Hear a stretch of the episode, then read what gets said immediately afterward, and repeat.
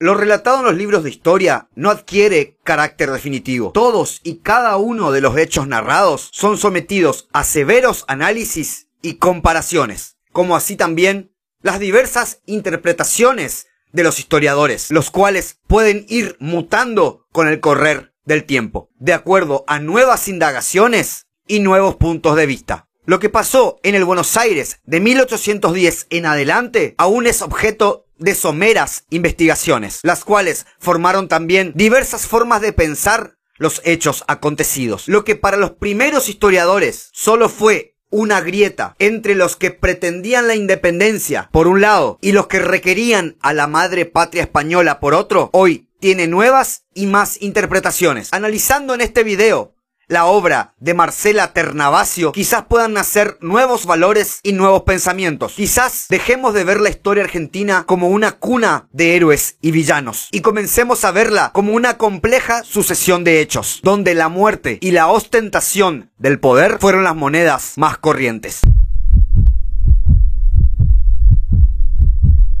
Buenos Aires, una vez formada la primera junta de gobierno el 25 de mayo de 1810, intentó por medio de la fuerza, lograr la adhesión de las demás intendencias. El primer foco de resistencia tuvo su eje en Córdoba, donde los amotinados fueron cruelmente fusilados, entre ellos el famoso héroe de la Reconquista, Santiago de Liniers. De tal muerte tenemos un video en el canal, el cual aparece aquí arriba.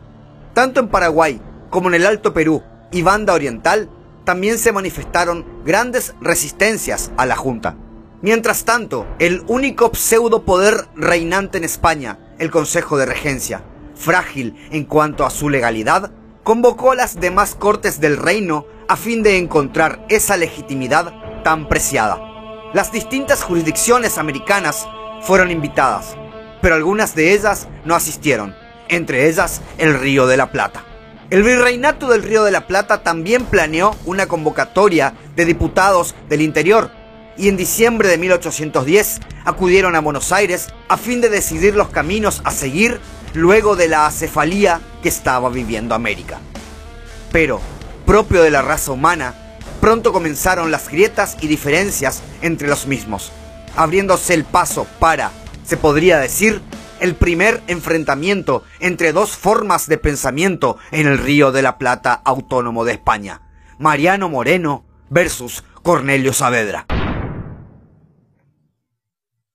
El primero, secretario de la Junta, pretendía, según la historiadora Marcela Ternavasio, que los diputados invitados no formaran parte de la primera Junta, sino que formaran un Congreso a fines de dictar una constitución y establecer una forma de gobierno. El segundo, presidente de la Junta, y que además tuvo el apoyo de todos los diputados, tenía la pretensión de que los mismos formen parte de la Junta de Gobierno.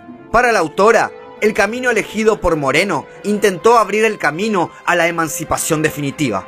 En cambio, Saavedra, si bien pretendía mantenerse en la posición autónoma frente a España, encaraba una posición más prudente respecto a los acontecimientos de la península. La postura triunfante fue la del presidente de la Junta, con un Mariano Moreno víctima de una muerte dudosa en alta mar, la formación de la famosa Junta Grande el 18 de diciembre de 1810 y un futuro río platense lleno de dudas e incertidumbres.